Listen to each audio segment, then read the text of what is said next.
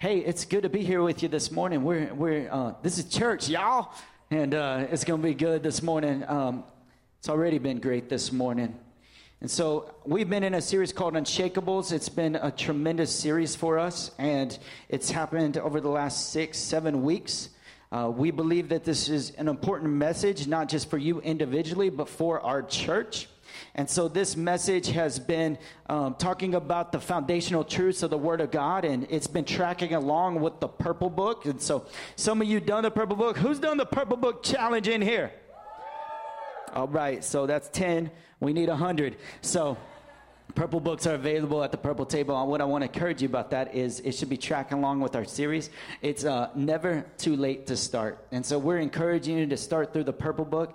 And we believe that a foundation, a strong foundation, is vital. Is vital. In 2005, and you remember this moment when Hurricane Katrina hit.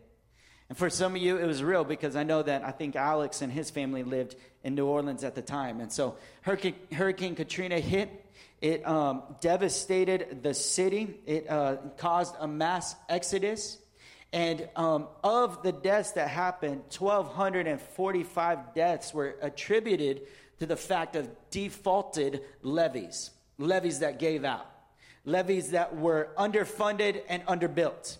And so, as a result, and whether whose fault was that, who knows, but we, we do know this is that that these levees were supposed to be built better. And as a result there would have been more lives saved. And and it's so true. When storms come we need great levees in our life don't we?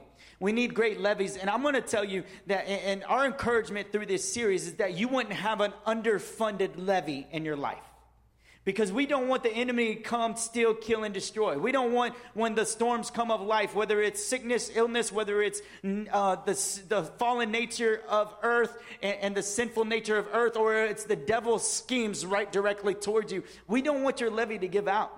We, we are asking God for strengthen the levees, and that doesn't happen through Sunday only. it happens through a process called discipleship happens through a process of calling of, of growing with jesus and making him lord of all. It happens through grabbing a purple book and doing life with one another. It happens through all this stuff. And i'm excited because here at luminous you may or may not know but we have a discipleship track. It lasts six months. It's not the, the, the beginning nor the end all of everything, but it is part of the journey. And through that, you go through the Purple Book, you go through Freedom Weekend, you go through the Born to Be Free book, and, and you find the freedom of Christ. What does the freedom of Christ look like? And I want to invite Tiffany Chapman to come up. She's been walking with a couple of girls and really seen the freedom of Christ in a couple of ladies' lives. And I just want you to hear firsthand stories of how God can change and transform lives. Hey, y'all. So, a year ago, I went through the discipleship track myself. Even though I'd been in the church for years and years and years, I wanted to be a part of the discipleship track at Luminous. I wanted to see how Luminous discipled people. I went through the process and man, it just changed me. We're never at a place where we don't need help from the Lord and freedom from the Lord, and it was amazing. So then, over this next past year, I took several of my friends through the same process. And in getting to know them and seeing their walk with the Lord, I began to see certain things about them that I'm like, God, I know you want to free them from that. I know you're going to free them from that. And then we just went through Freedom Weekend just two weeks ago now, and the change is remarkable. So I want to share a couple of those stories. One was a friend who almost every single week talked about the conflict she was having with her mother in law and just having real difficulty with that relationship. Post Freedom Weekend, she's leading her mother in law through the Purple Book and discipling her. That's huge, right? It's huge. Another friend, been in the church, she was saved when she was five, right? Filled with the Holy Spirit, has loved Jesus and has this wealth of wisdom and understands who the Lord is but something was holding her back from sharing that with the people around her. God would give her pictures and things to tell other people to encourage them, and she kept them to herself. Post Freedom Weekend, she's starting a group where people get together to pray and to hear the voice of God, and she's sharing boldly the things that God's telling her to share. That's huge. And lastly, I have a friend who um, I had never seen anybody so held back by fear before loved the Lord like crazy, but was terrified to do what the Lord asked her to do. Beautiful voice, couldn't sing on a Sunday morning. Couldn't sing in front of me. Just friends, right? Couldn't pray out loud in front of a group, was terrified. Um, the week before Freedom Weekend, My friend was asked to pray in a small group. Would you lead in prayer? Would you just pray for this person? She froze, completely froze, got up from her chair without saying a word, walked out the door, out the building, and sat in her car and waited till her husband came. Was that terrified to just pray out loud. So, post Freedom Weekend, last week, I was told that when she was asked to pray, she said, I'm going to do it. And she said, she just prayed with boldness and prayed what was on her heart and had confidence in who she was because she went through that process of freedom through the discipleship track. She sings during worship now, she's not held back from it. So, the great thing about the discipleship track is it helps you wherever you are in your relationship with the Lord just to keep growing. It builds a foundation, but you don't want to be an empty slab, right? You want to put structure on top of it. So, as you go through the track, then you turn around and you take someone else through it. All three of my friends are now taking people through the discipleship track. And I have a new group of women in my neighborhood that I'm taking through because we always need to build on that structure. It's awesome. Thank you so much. So that's that's a little bit of why we do what we do. Is three ladies who are um, being robbed of their calling in Christ have found the freedom of Christ and are starting to walk in that in a greater way. And so, if you want to know why we do what we do, is that's our prayer. That's Brandy and mine's prayer for you. Is that you wouldn't stay where you are. You wouldn't stay where you are. I want to talk about the mission of God, the unshakable mission of God this morning. And first off, the unshakable mission of God is the call to be. If you have your Bibles, Mark chapter 1. Mark chapter 1 says this in verse 16. Passing alongside the Sea of Galilee, he saw Simon and Andrew, the brother of Simon, casting a net into the sea. For they were fishermen, and Jesus said to them, Follow me, and I will make you become fishers of men. And immediately they left their nets and followed him. And going on a little further, he saw James, the son of Zebedee, and John, his brother, who were in their boat mending the nets. And immediately he called them, and they left their father Zebedee in the boat and the hired, with the hired servants and followed him. My, my first thing is this is, is the call to be that we are called to make disciples. We are called to first be a disciple, right? And, and, you're first called to be a disciple. In order to make disciples, you have to be a disciple, don't you? You have to be a disciple. And, and the call of God on your life to be a disciple is irrevocable. When Jesus shows up to your boat, to your car, to your house, to your workplace, wherever you are, and Jesus showed up and he said, Hey, come follow me, Gabe. Come follow me, Trish. Come follow me. Come be a disciple. It's an irre- irrevocable call. Some of us like this call, and others of us don't like this call. Have you ever been asked to do something you don't like it? Like, like this, um, like different people who are called to do different things step out and in their in their gifts and abilities, and you're like, oh, I don't want to do it. I, I, I'm not going to do it. You know, I'm not going to pray. I'm not going to start a prayer ministry. I'm not going to step out. I'm not going to. I'm not going to do that. You just you feel paralyzed, don't you? You feel like you can't move. But but guess what? God's not going to give up on you. Because once God calls you, his call is irrevocable. He's not giving up on you. And once Jesus shows up and he calls you out of the boat or out of the house, guess what? You got to go. You got to go. And it's tough following Jesus, isn't it? Because you see things that Jesus does and it freaks you out. You see Jesus deliver a demoniac and you're like, whoa, what was that? That dude was foaming from his mouth on the ground, uh, running around. That was weird. I'm out, Jesus. Right? You see Jesus healing the lame, you're like, what was that? Jesus making whips and driving people out of the temple. Like, you're crazy, Jesus. I don't know if I can follow you. Jesus says, Drink my blood and eat my body. You're sick. I'm out of here. And so, as Jesus calls you, you may see some things that you just don't really like or make you uncomfortable, but his calling's irrevocable and, and you can't get out of it. It's like my brother. My brother joined the military when we were 19 years old. And, and, and we were so excited, like, yes. And then, you know, he did it on impulse, you know, like an emotion. Like, was it a movie or was it, you know, a bad breakup or something like that? I'm just joining the military. And I remember when he joined the military, some of us were freaked out, some of us were excited. And, and then about a week later, he's like, I don't want to go. I don't want to do that.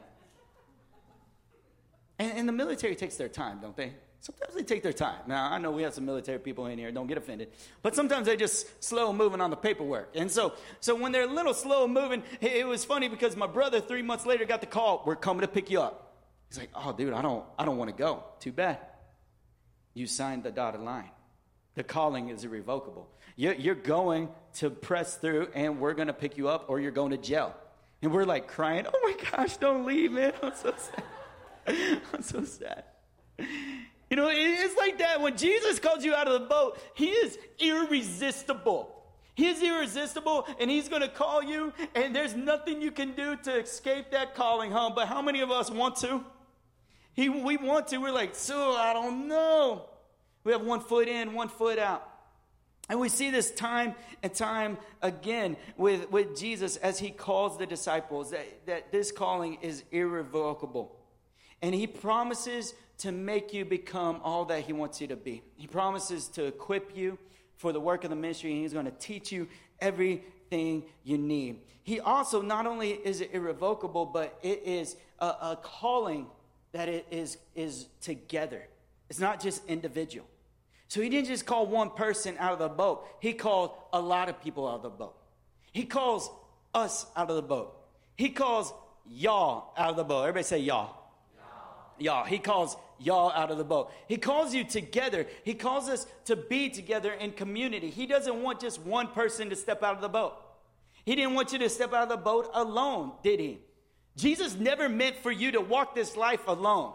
He never, he never called you alone or by yourself. He, he called all of us together. And I'm so thankful for that. That's why baby dedication matters because we're called together. We're called to do this thing together. The, the, there's brothers and sisters. Uh, and look around. This is who you're called with, but you're called with the other churches in the city. And, and they, you're called with other cities and other nations. And all around the earth, you're called together. We are called together, and it is a divine calling. This calling is divine. And this calling is not a reckless abandonment.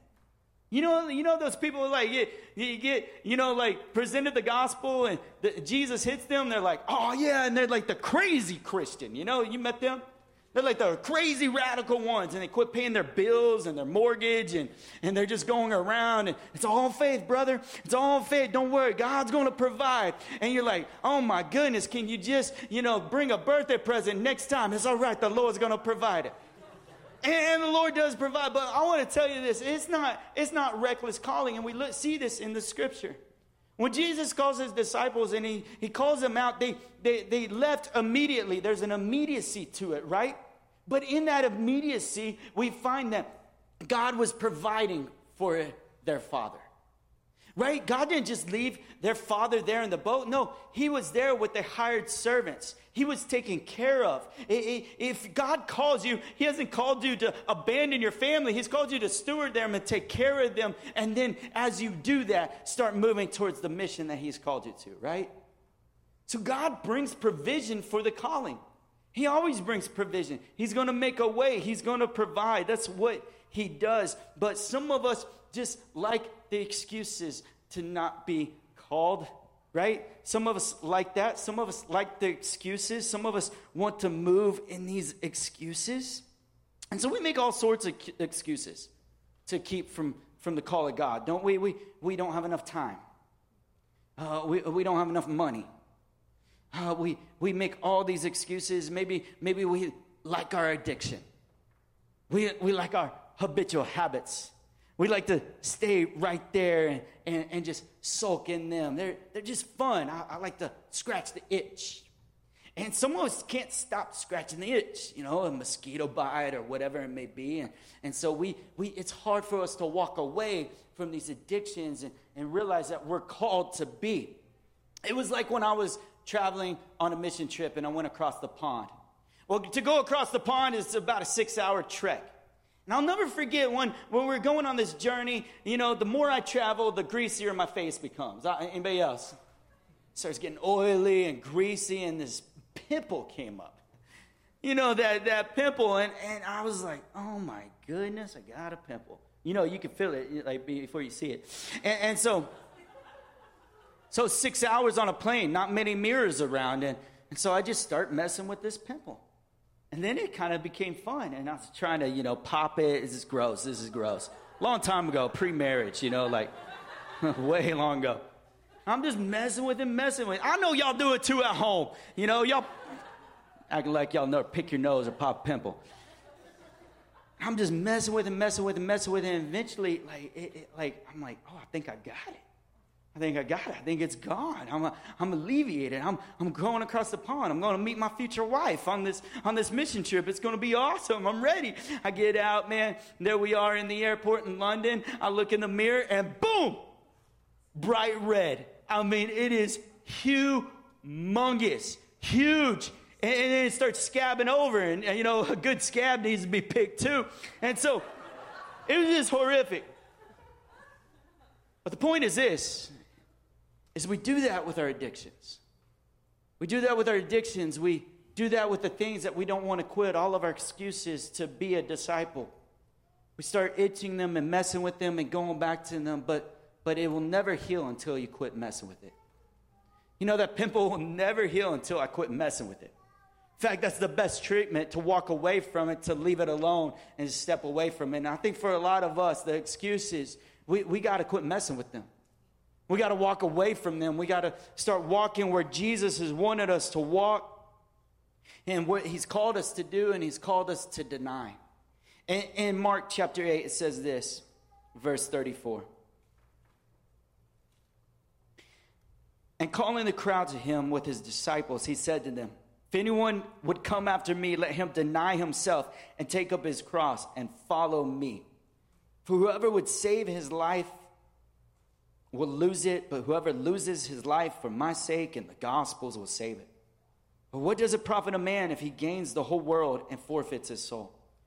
For what can a man give in return for his soul? You'll notice this in discipling somebody, meeting with a friend, talking about Jesus, having some God talks. Oftentimes, you'll, you'll realize that somebody's on the fence where they're having a hard time walking towards Jesus and, and selling out towards Him, and it feels like they keep going back to their old self, their old way. My friend Dylan was a lot like that. He would walk towards Jesus a little bit and then walk on this path, and then walk on this path and walk on that path. And eventually he just, he, like, I don't know where to go. His dad gave him the biggest wisdom, uh, word of wisdom that he ever had. He said, Dylan, there's two roads. Pick one. Life is that simple. There's two roads, pick one, sell out to it. Reminds me of the poem that we've all heard. Two roads diverged in a yellow wood. Sorry I could not travel both and be one traveler. Long I stood and looked down one as far as I could to where it bent in the undergrowth. Then took the other as just as fair, and having perhaps the better claim because it was grassy and wanted wear.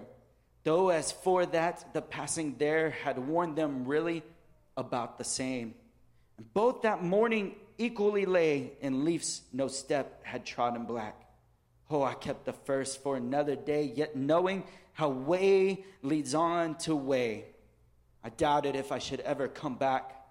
I shall be telling this with a sigh, somewhere ages and ages hence two roads diverged in a wood, and I took the one less traveled by, and that has made all the difference. That's what his father told him. Which road are you going to take? You have to decide. We reach this place of freezing. We reach this place where we're at the beginning of the two roads and we decide, you know, instead of deciding and making a choice, I'm going to uh, pitch a tent right here, and I'm going to just camp here.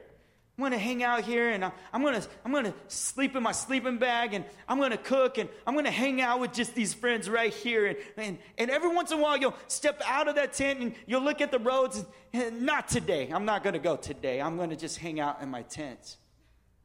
Then you go out and you, you look again, and you wonder if you're going to go that day, but you decide you don't. And, and I find that that repetitive nature is oftentimes what happens when we freeze. And when you freeze, it bursts only one thing, and that's apathy. An apathetic life. And I see this happen over and over again where the church as a whole moves into a posture of apathy because they decide they don't really want to move forward. They don't really want to choose either road. They are fine right where they are. But I'm telling you, God has called you. He has called you to go. In Matthew 28.